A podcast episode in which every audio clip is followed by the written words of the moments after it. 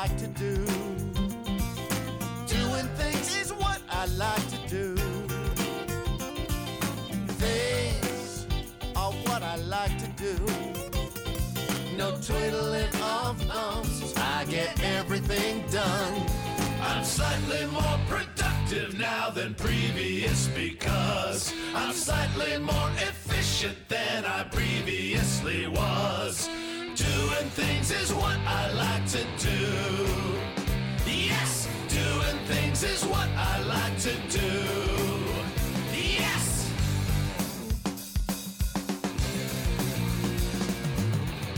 Dunkin' Donuts. It's how everyday people get things done every day.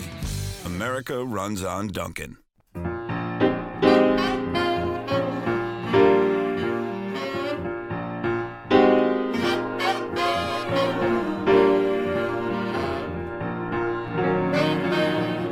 Welcome to Great Minds, and our guest today is the chairman and C E O of one of the great agencies that this country's ever produced, Hill Holiday, and of course, I'm talking about Karen Kaplan. Welcome, Karen. Hey, thanks, Matt. How are you? Oh, we are absolutely hanging in there. So I want to start in an unusual place, and you're uh, a Boston gal, and we were talking about the Red Sox and you know, all the things that we love, miss, and we'll get back to soon. Boston also has a very challenging history around race.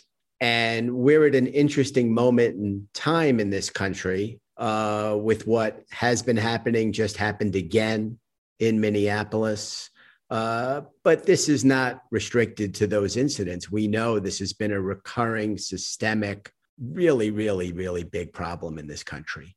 And I was struck by the amount of real estate that you devoted on the Hill Holiday homepage to your role and responsibility in looking at diversity, equity, and inclusion. And I'd love to go back to your thought process when you sat down to write that letter, which is really almost a manifesto uh, and a vision for what you see and where you seem hell-bent to take Hill Holiday. First of all, uh, Matt, thank you for that question, because it's, it's I think, the most important thing um, that our business and any business in our country is facing. And you mentioned, I'll just say that, unfortunately, the epidemic of systemic racism is nothing new, um, and, and, and certainly nothing new in our country. And like a lot of industries, um, you know, the first thing we've really got to do In, in advertising is to,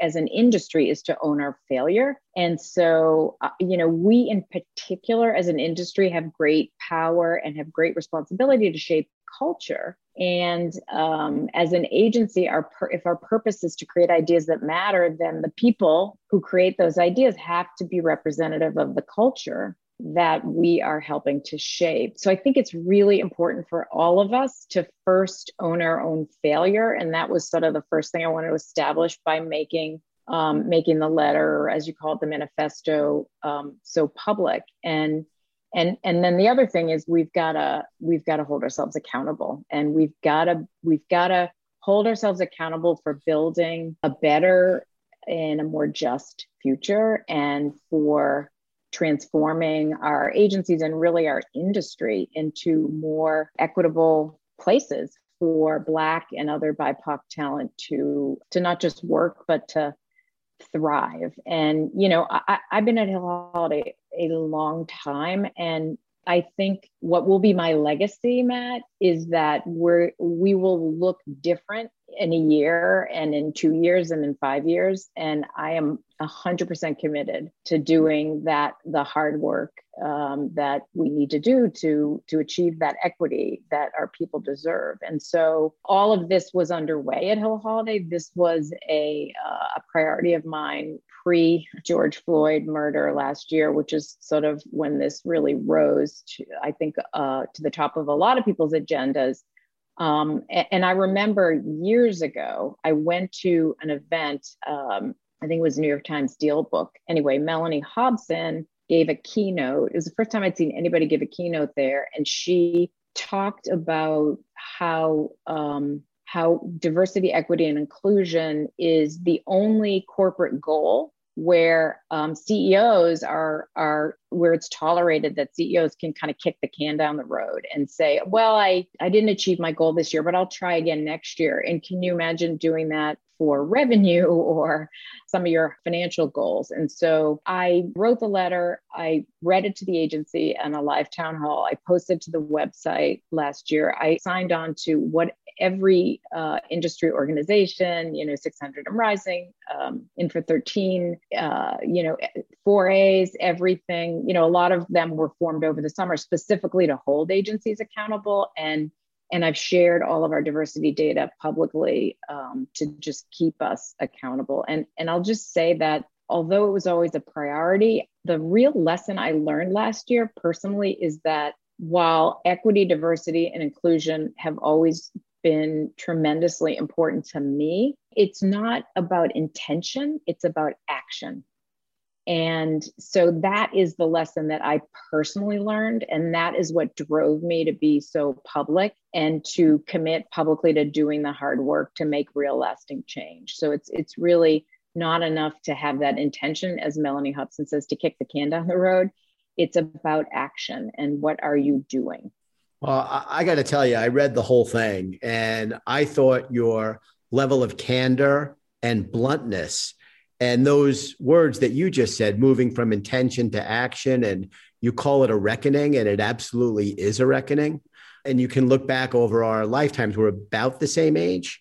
And, you know, there were so many areas where you can feel that we've made progress. I mean, I still remember crying when, you know, when President Obama was elected. And I said, I never thought I would see that in my lifetime. And yet in so many ways, we are still where we were going back to the fight that people like Congressman John Lewis and others led all those years ago.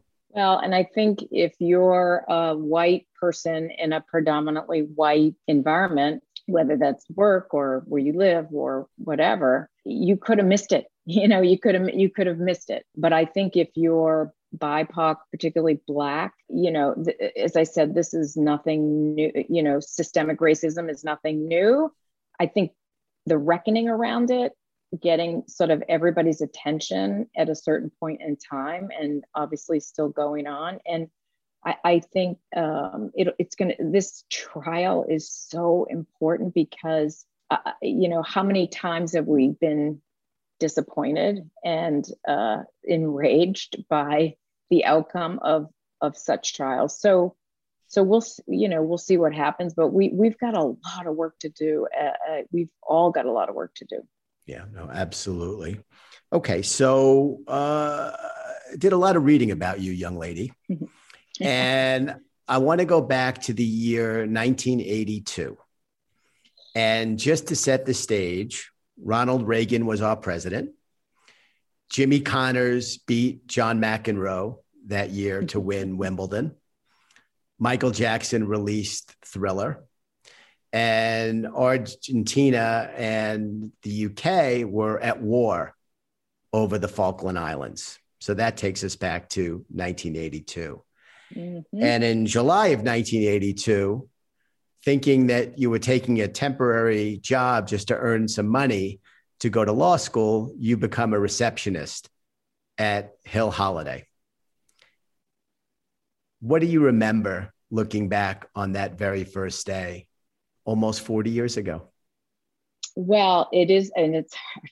It's hard to believe. Uh, it's it's, you know, it's so funny w- when you tick through that list, Matt. My, I just, you know, I got, I put myself right back there, and um, but I'll I'll tell you, I, um, you know, even before even before my first day, I, I will. just tell you a little story about um, when I got hired that um, had a profound impact on uh, the whole rest of my career to this day.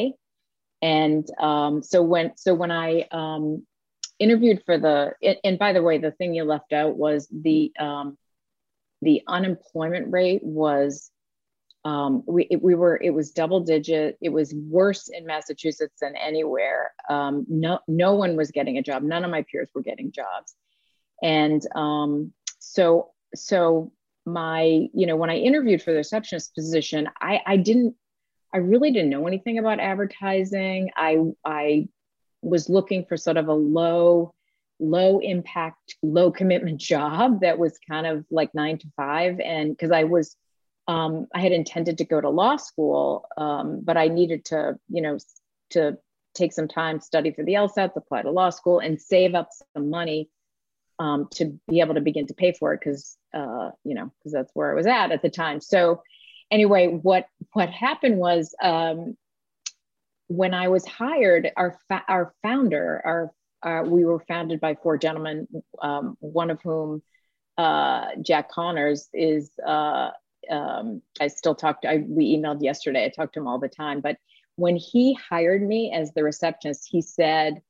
um, and remember, I wasn't, I wasn't thinking this was, uh, I was just thinking this was some job. He said, "Congratulations, Karen, you are now the face and the voice of Hill Holiday." And the way he framed that receptionist job as the face and the voice of Hill Holiday really stopped me in my tracks. And I realized, okay, this isn't just some job. This is a big responsibility. And because he took it seriously, I took it seriously. And I remember thinking, uh, the face and the voice of Hill Holiday, that sounds like something really important that the C E O should be responsible for. And so at that moment, I decided I would consider myself the C E O of the reception desk. And that's how I approached the job. And then when I was promoted to the next job, um, I consider myself the C E O of that. And I consider myself the C E O of every one of the twenty jobs I've had at Hill Holiday. I always say I had the same twenty jobs everybody my age has had. I've just been lucky enough to have had them all at Hill Holiday.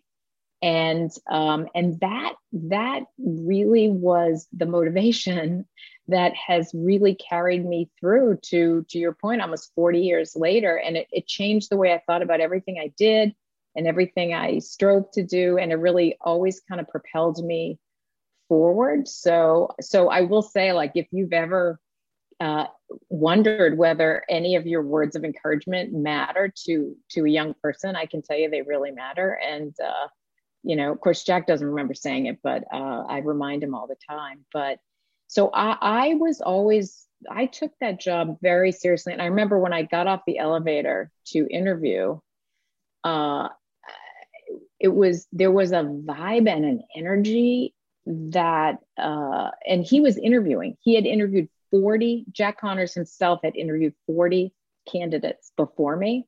And so actually part of it was I wanted to meet him. And part of it was that I just wanted to see if I get the job. I was kind of competitive.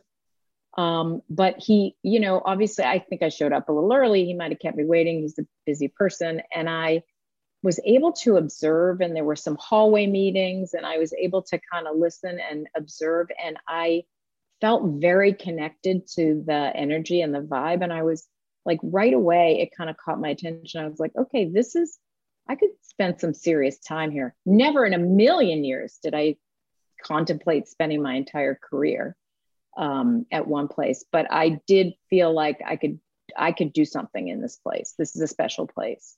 Karen, since you mentioned Jack, one of the things that Hill Holiday has gained a reputation for over the years that's endured is a great culture.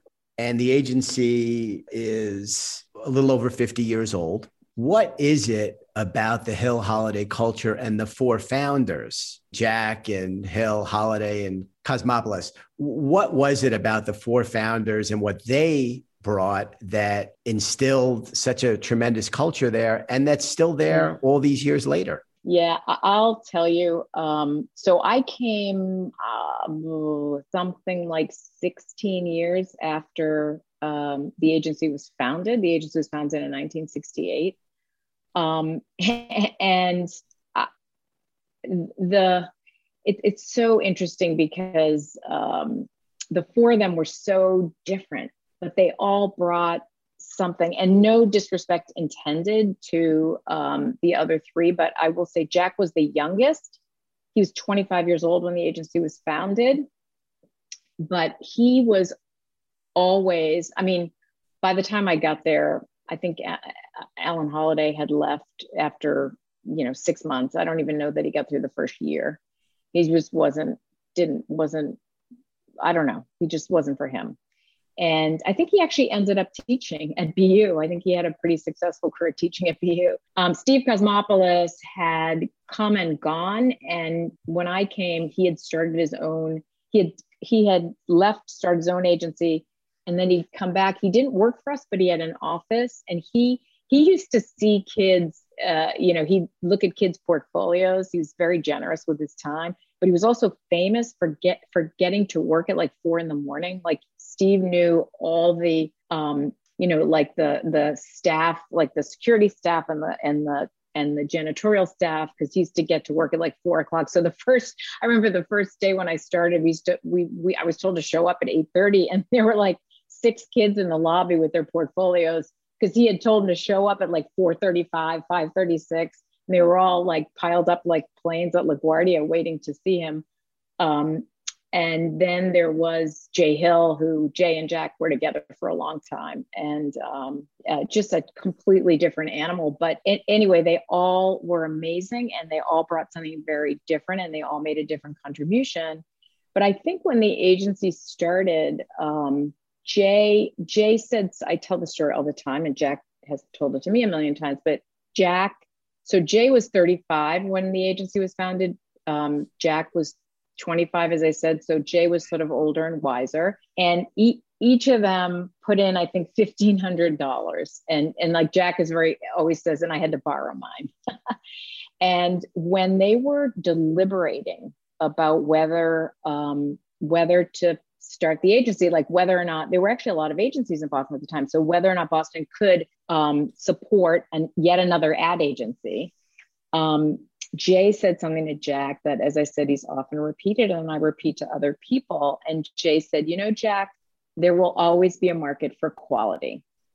And so that, that idea of quality, quality work um, was really, really important to our culture and our early culture. And, but I will say that um, compared to the, particularly the other agencies in Boston, we were, in the early days, we were considered the street fighters. We were these scrappy, rowdy um, entrepreneurs, hustlers. And it was, you know, we would outthink, outwork, outsell anybody. And it was some, somebody once said, a, a guy who worked for both agencies, a guy named Mike Wilder, who, uh, uh, great guy, passed away a few years ago. Anyway, he said, and the other sort of big agency in town that eventually rolled up and became part of Arnold, but Humphrey Browning McDougall, he famously said going from H B M uh, to Hill Holiday was like going from the Boston Symphony Orchestra to the Grateful Dead. So that was sort of the culture that we were born from, and the origin stories. There's so many. Um, for our fiftieth anniversary, I uh, asked Jack to come and just uh, tell all the old stories, because there's a purpose to all of them, but um, just like super scrappy. And Jack used to say, we hire people who are smart and nice. I think he borrowed that from another giant in the industry who I can't think of who it was now, but um, we, we were, um, it was like the, the, the stories about, um, like Jack, they were, we were pitching the state tourism account in Maine, and, and they were speeding to get to a meeting. Jack was behind the wheel, and he, he, um, they got stopped by a state trooper, and just, they couldn't afford the ticket. And so to get out of a ticket, Jack, uh, you know, takes this unsuspecting Maine state trooper through this, the, the tourism work. And it was great work. It was like everything was, the abbreviation for Maine is M E, me. So it was everything ended in me. It was just really great, great work. And so he takes, he gets, he talks the guy, and he goes and gets the portfolio case out of the trunk and takes the state trooper through each board, uh, like standing in the breakdown lane on the highway. And of course, you know, not only did he get out of the ticket, we won the business because it was a good way for him to practice. And Uh, you know, like he, he he got a call once from somebody who said they saw him speak and they wanted to meet him. And it was like the head marketing guy at Wang Laboratories, which was a, a, our biggest account back in the day. And the agency really grew uh, the two companies grew together. And he he had never spoken where the guy thought he spoke, but he shows up anyway. And he's like, "Hi, I'm Jack Connors." And the guy looked at him. He's like, "Okay, so I'm not the Jack Connors you expected, but I'm here." And so we ended up, of course, like winning the business. And it was one of the biggest pieces of business we ever had, propelled our growth. And then like he, he's, we were pitching, I think it was Marshall's, and he sees the a picture of the Cardinal on the C E O's desk, you know, this, and, and he places a call when he gets back to the office and pretends to be the Cardinal recommending that they hire Hill Holiday. Um, and, and he was joking, but the guy bought it hook, line, and sinker. And then, so Jack couldn't kind of get out of it. So then eventually he confessed. We won the business anyway. So it was like, um, I got a million of these um, just amazing, amazing stories. But, um, but I will say, I will say this, Matt, back to your, um, our conversation about, you know, equity, diversity, and inclusion. And I, I say E D and I. Um, because I because I really believe equity is the most important thing. Uh, you know, it's not about the numbers; it's about you know getting to equity and, and a real power shift for people. But anyway, we were always um, deeply committed to equity, diversity, inclusion. Those were always core values, and and particularly for the era. And and I will say we had a we had a daycare we had our own daycare center that we built and opened in nineteen eighty-five.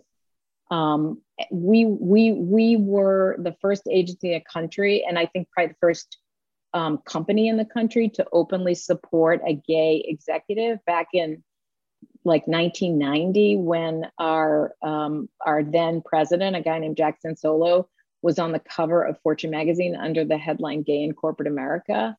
Um, uh, you know, so, so we had, we were like scrappy, but, and, and, but we had values and we lived our values.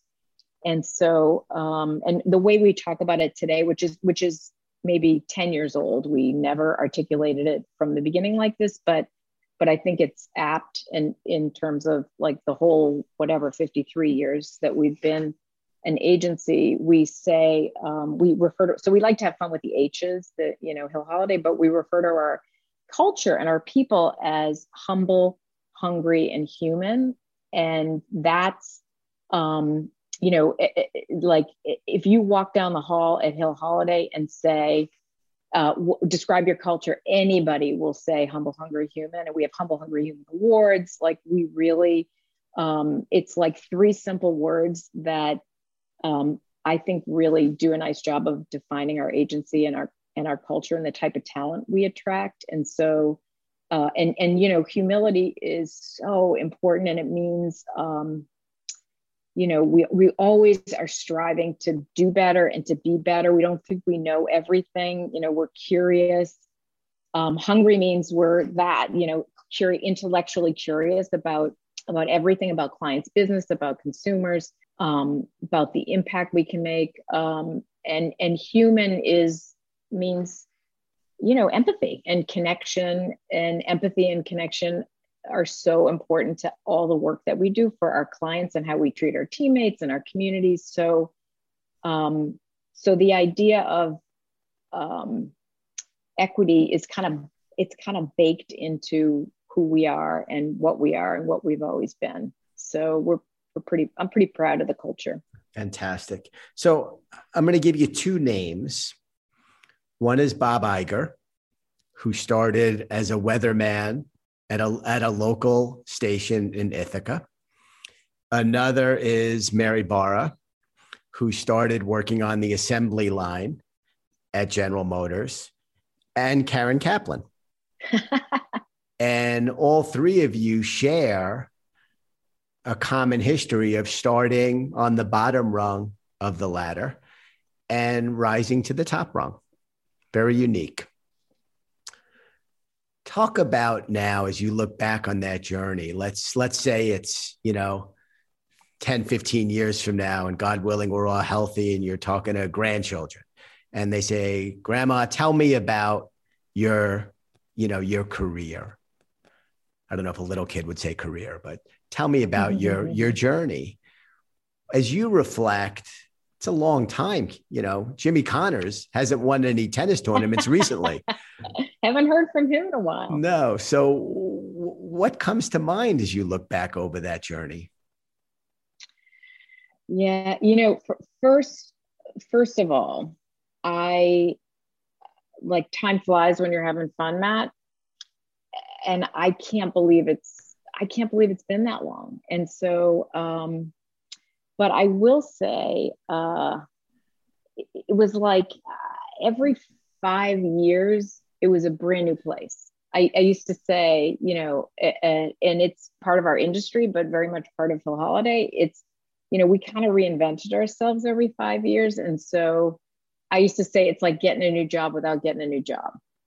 So there's been so much um, diversity and variety in terms of what I've been able to do.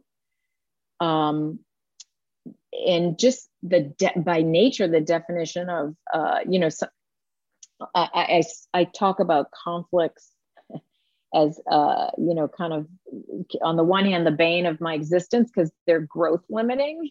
You can, you know, having, being a, a, a only being able to have one client in a category at a time. And, and we're really the only professional services um, uh, business that where that's true. Like if you look at every other, you know, lawyers and, and public accountants and management consultants and, you know, run the, run the whole gamut, um, you, you know, you're able to kind of have a, have a category expertise that you can deepen in mine. Uh, in ours, you get one client in each category and that's it. So it's both the bane of my existence, but it's also been such a gift because you get, you're like one day you're selling coffee and the next day you're in uh, investment management and in, and it's so, it makes for such an interesting career. And I think when you're in our business for, for a long time, like, you know, like we both have, you get to a point where you get really skilled at drawing analogies and, and parallels between seemingly t- disparate categories. And it's like you've, you may not have seen everything in that particular category, but you've seen it in a like category and you can draw the analogy. And I think that is, not only are you adding value to your client's business, you're, um, you know, you're broadening your own skill set. So there's no, you're always learning, you know, I, I feel like I've, there hasn't been a day in my career where I haven't learned something new. Um, I raised my hand all along the way. No one ever said no to me. I was given every opportunity.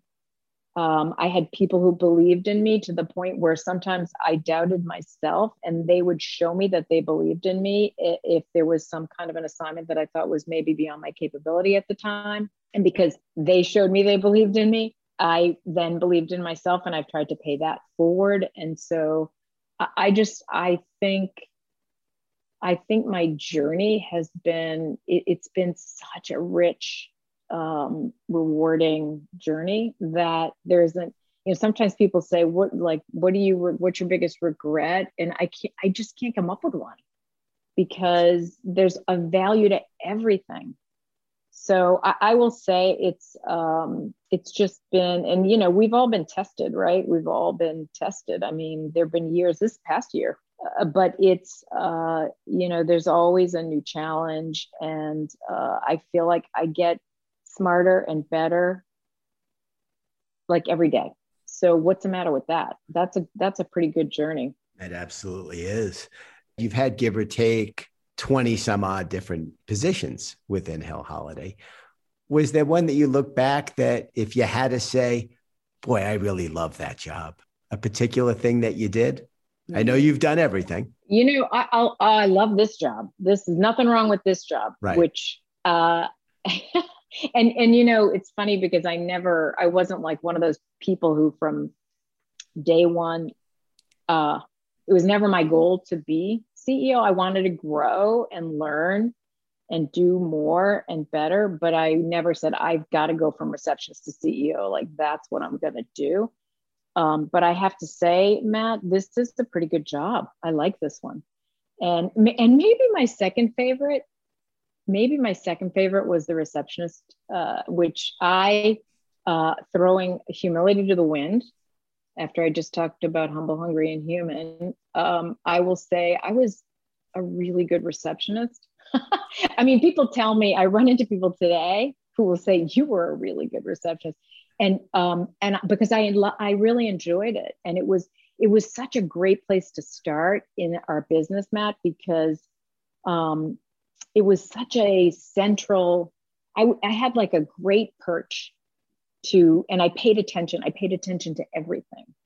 And um, I knew everybody's family. I knew every client, you know, everything was phone. There was no uh, internet, like there was no email. There was no, there weren't even like fax machines uh, back then. So, um, you know, I, I really, and, and we were on, uh, I think a floor and a half at the time, and everybody walked by me. And um, I, it was just, uh, I took the job very seriously. I wanted to be the best receptionist. I think I was, again, throwing humility to the wind. And I love, I really loved it. And so I will say there were jobs. I, I was, I was in traffic. That was my, that's where I went after um, reception. Cause I, you, I couldn't type. And that was a real problem for a woman in the early eighties, because you went like, you had to be a secretary. And so if you, if you couldn't type, you couldn't be a secretary. I got rejected. I think three people rejected me for their secretary. And um, anyway, I talked myself into this traffic assistant job. I have, I loved traffic. Traffic was, I mean, some people probably don't know what that is. It's like, I guess the precursor to project management, but it was part of the um, creative department. And um, you, like you had an inordinate amount of power. Like we were giving out assignments, and um, you were all over the work. And um, it was, I loved that job because it was very, very close to the work. I guess my favorite jobs were the ones where I was able to get Um, closest to the work, closest to our clients. And, um, but I, I don't, I'm not, to my earlier point about regrets, I don't think there was a job that I, um, that I didn't enjoy. So, yeah. Okay. That's a great answer. And you have sort of been through two phases of Hill Holiday's life. It was independent for many, many years. And then right around, I think it was nineteen ninety-eight, uh, were bought by I P G. What do you remember from the pre-I P G period, and how did that change things? And I happen to be a huge fan of the leadership team at I P G, past and present, but how have they added to what Hill Holiday is and what you bring to your clients? Yeah, so uh, I am a huge fan as well. And um, I will say that the team at I P G Um, has a very different, well, you're familiar with them. They just have a very different philosophy and approach to their operating companies. Um, and so, and we're, they characterize us as a, an independent. We're not literally independent, but we're, uh, we, we don't, we report straight to, I report straight to I P G. So we don't report up through one of the uh, kind of big world groups. Um, So I'll t- I'll say it this way: Jack Connors, who sold who sold the agency to I P G, used to say uh, they've done everything we've done everything we've said we were going to do, and they've done everything they've said they were going to do.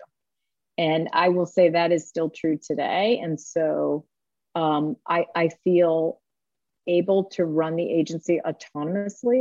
Uh, and we own another agency called E P and Co that's headquartered in Greenville, South Carolina, which is um, Uh, which is, you know, so they, we, I'm able to run the agencies almost as if they were independent on a day-to-day basis, but I really appreciate being part of I P G and having access to all their resources um, and having the support.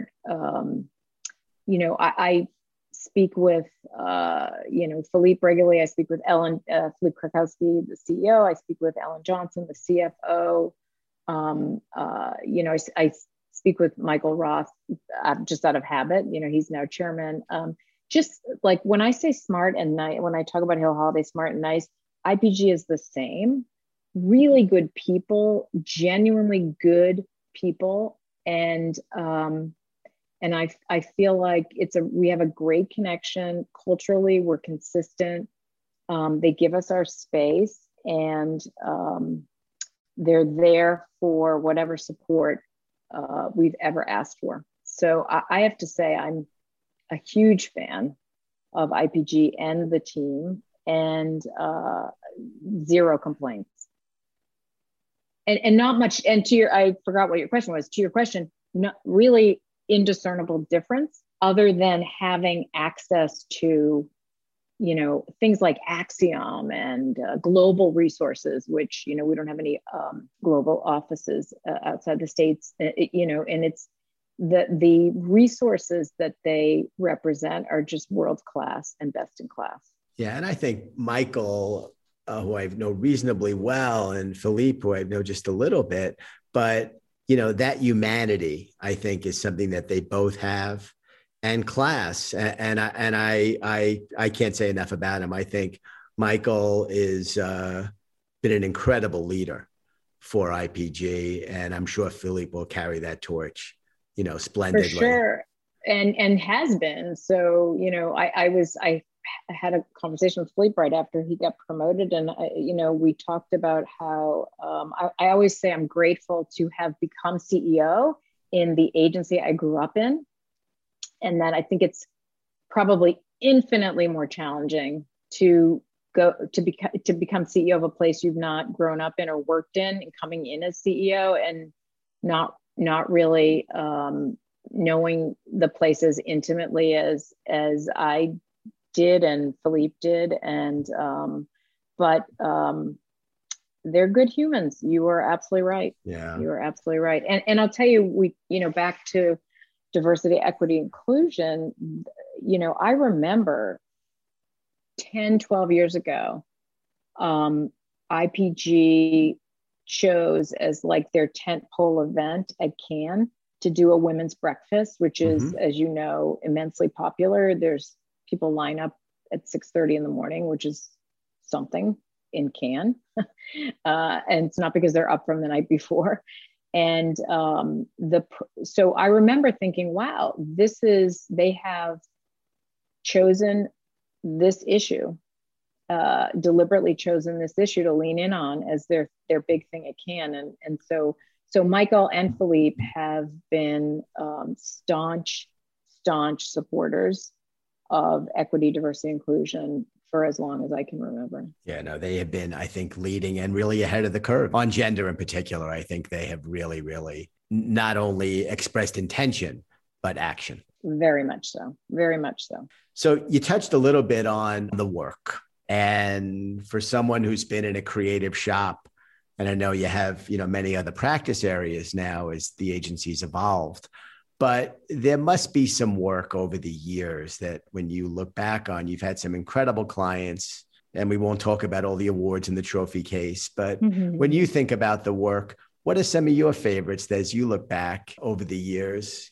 looking at your client successes? Oh my God. Yeah. Well, there's so much, Matt. First of all, I am very proud of all of our current work. And I actually think our work has never been better than it is right now. Um, that said, you're, I make a practice of not naming my favorite child, and um, but but I will I would be happy to talk about some of my um, sort of all-time favorite work over the almost four decades, right? So I'll, I'll go back to the eighties and. Um, You know, when we became the first Boston agency ever to win a Gold Lion at Cannes, and then later we won the Grand Prix and the uh, Palme d'Or, um, and the work uh, for the work we did for John Hancock, the Real Life, Real Answers work. Hey, Catherine, I want to tell you something very, very important. Daddy got a raise. That means I can buy you a sandbox, sliding board. What do you think? You think we should put some of it away? What do you know about the stock market?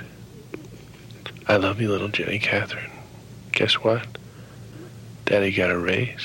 That's what really put Hill Holiday on the map creatively, and directed by Joe Pitka, by the way, before mm-hmm. Joe Pitka was Joe Pitka. Um, but that, and that campaign ran for a good twenty years. And, uh, and really, I think I can safely say changed um, the way advertising looked. You know, we kind of turned the camera around, um, particularly in the, uh, you know, in that category, in the life insurance category. And we focused on real, real life, real customers. And um, th- that, that sort of fly on the wall, cinema verite, that was, um, that, that was very important work for, um, for our client, for Hill Holiday, and for the industry, I think. And then, um, and then you may or may not remember this, but in the early nineties, we became the first Boston agency to handle a major um, national automotive account when we launched Infiniti to the mm, market, to sure. the U S market. And that work was pretty notorious. And so um, the, all the rocks and trees work and, and got that work got into the culture. And this is, again, really pre-internet and pre-social media, obviously, which so it's harder to do. Um, but uh, it, but in little known fact, there was no car when we launched the brand. So Lexus had beat Infiniti to the market. So we had no, we couldn't show the car. So the rocks and trees were kind of, um, we didn't have a lot of choice. But a- anyway, we were also introducing the concept, right, of Japanese Um, luxury to the country, which is which is very different from American or German luxury. And anyway, so I'm very proud of that work. And then and then uh, in the, what do we call it? The aughts, in the early aughts, we um, we created back-to-back uh, number one Super Bowl spots for Budweiser in two thousand two and two thousand three. And um, both spots Um, leveraged the Clydesdales as a brand asset, but in very different ways. In two thousand two, it was just after September eleventh. So it was a very solemn uh, execution. It featured the Clydesdales um, bowing in respect at the site um, of where the World Trade Center towers had come down on September eleventh.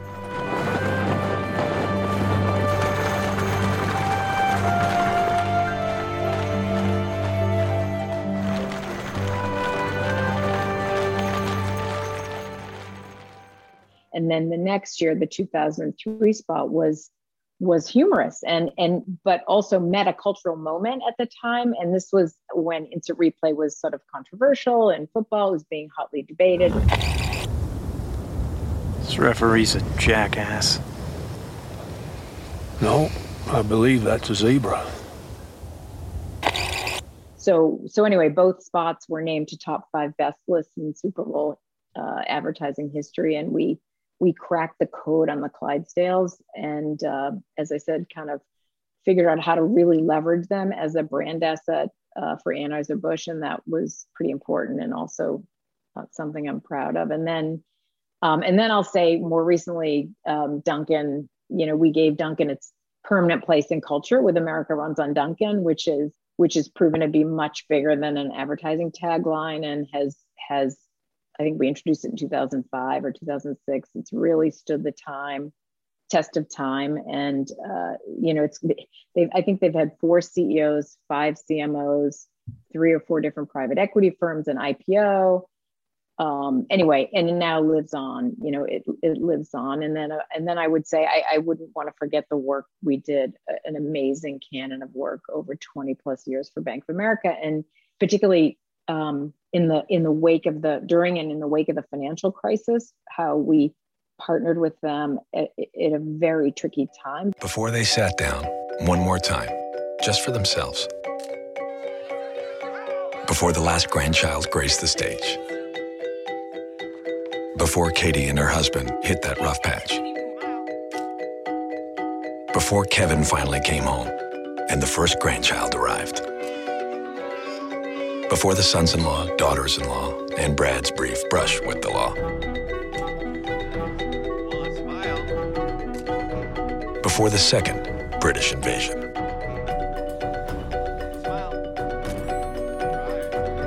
Before Katie, Debbie, Kevin, and Brad.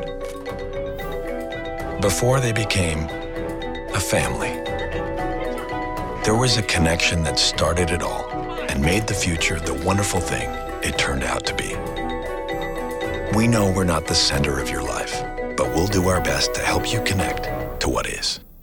you know, you've got to be very smart about what you do and do not have permission to do and to talk about in marketing and advertising at a time like that. So, um, so I think, I think, uh, you know, that that's a lot of stuff that I'm very proud of. That's a, that's a great list. And, and I remember the, the Budweiser spot in particular, like it was yesterday, and it's amazing how time flies, but you know, that emotional power of what great campaigns can do, that will stay with you. Yeah. I think powerful, creative, really, really smart, that is like strategically correct, and we're like really well, well crafted and connected to culture, and really gets, weaves its way into the conversation, is, it can do amazing things. Yeah. It just can be so, so powerful beyond, you know, of course, building clients' brands and driving their business is our number one objective, but it can really do,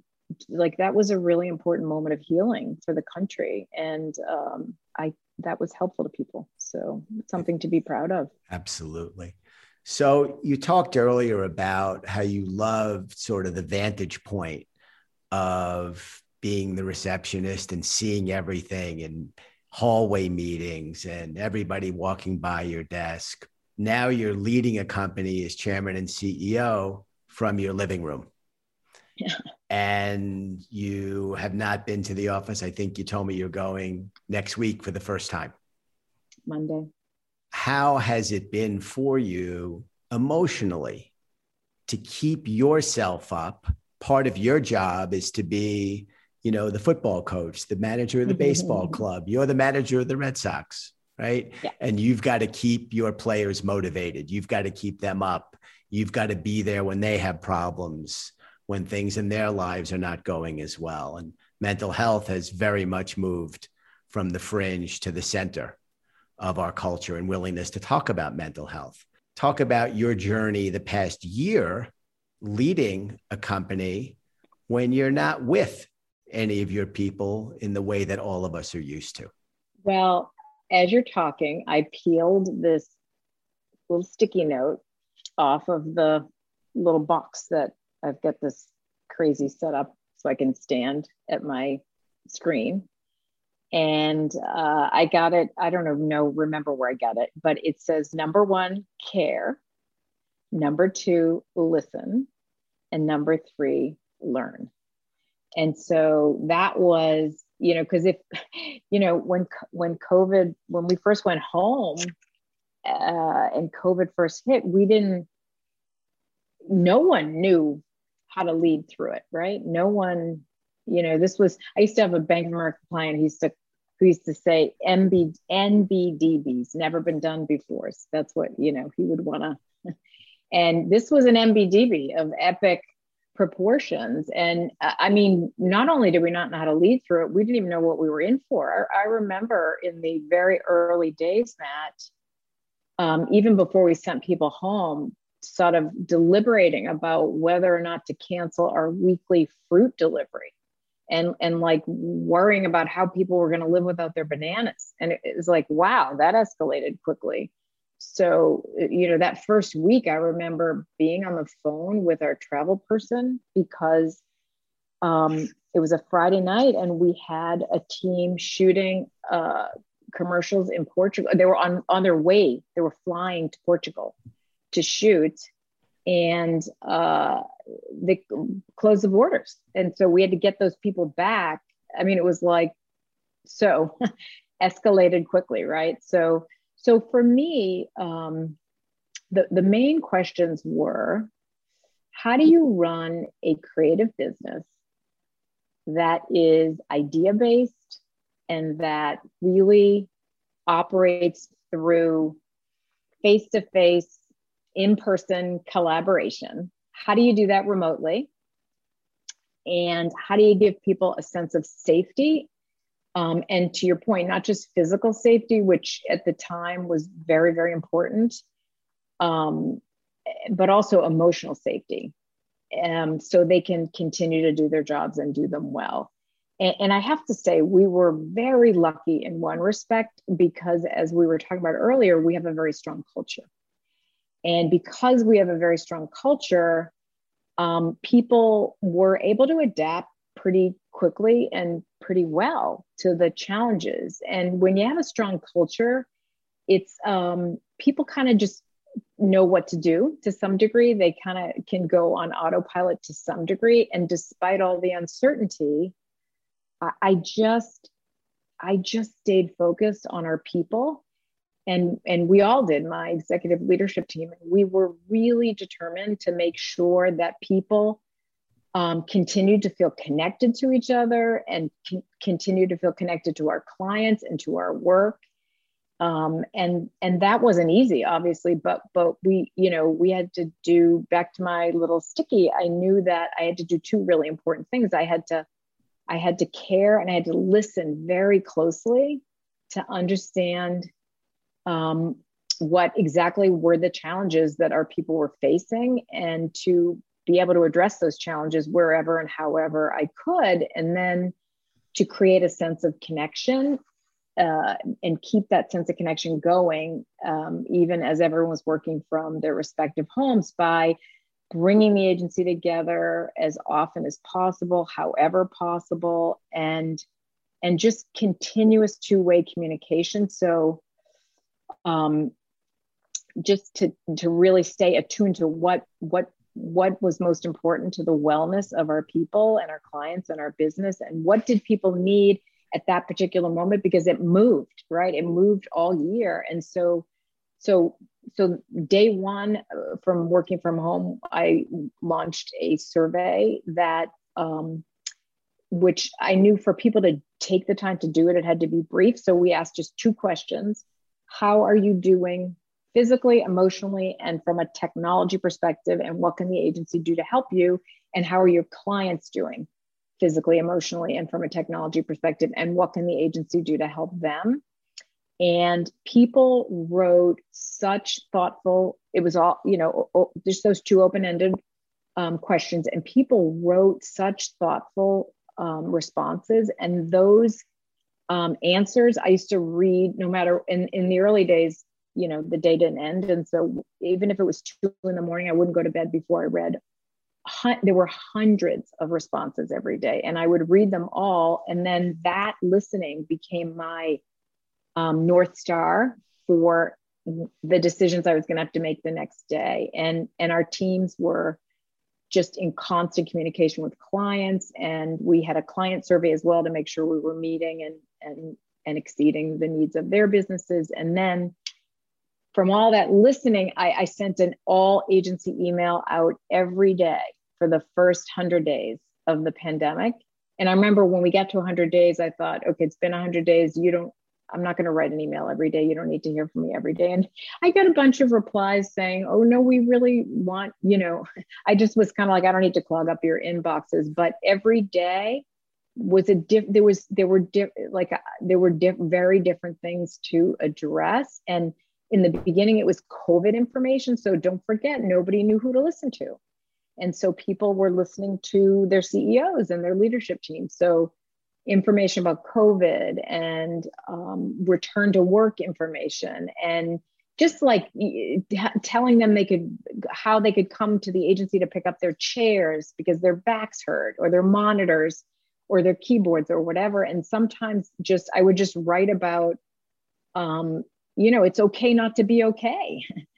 And, and I, I wrote about wellness resources um, that we were making available. And, and I have to say, I P G stepped up and made so many wellness resources available to our people.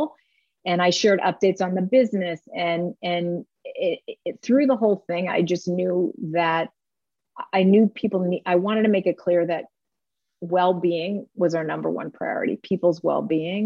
And, and then to try to maintain that energy and that self, sense of normalcy. We had all agency meetings on Zoom every Friday, and we still do, in fact, and kind of tried to replicate that sense of community that we all had when we were all together. We, we, I have a thing where we share n- news, good news, bad news in person.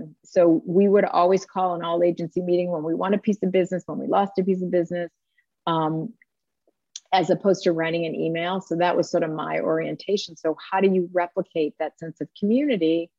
Um, and, and then we put a whole bunch of things in place to to try to respond to whatever hardships people were. Um, we we gave three separate um, stipends uh, uh, for for a total of a thousand dollars to every employee over the course of the year at three different times to really just help alleviate whatever hardships they were facing. My E L T and I took salary reductions so we could fund our regularly scheduled promotion cycle. Um, we added resources to help manage the workloads. We added additional training and development, ma- like how to manage from afar, wellness programs that I talked about, people, just helping people deal with the, um, the added stress and the anxiety. We had parenting seminars. We had, we offered free um, family counseling, individual counseling sessions. That was through I P G, just really whatever we could try to do to be helpful. We have daily quiet hours that we instituted pretty early and still have from twelve to one, and meetings uh, are prohibited. And, and that's when employees can take time for themselves without interruption. So whether you're, you know, helping your kids with schoolwork, or you're taking a walk or doing yoga, or you're just trying to get your work done without interruption. So, so we just, you know, that, that, that yellow sticky has been on my care, listen, and learn. That yellow sticky has been on my, uh, you know, on my desk for a long time. Well, it sounds like you've done an incredible job, and I think this was a lot of fun. I really enjoyed talking to you. So great to talk to you, Matt. Thank you.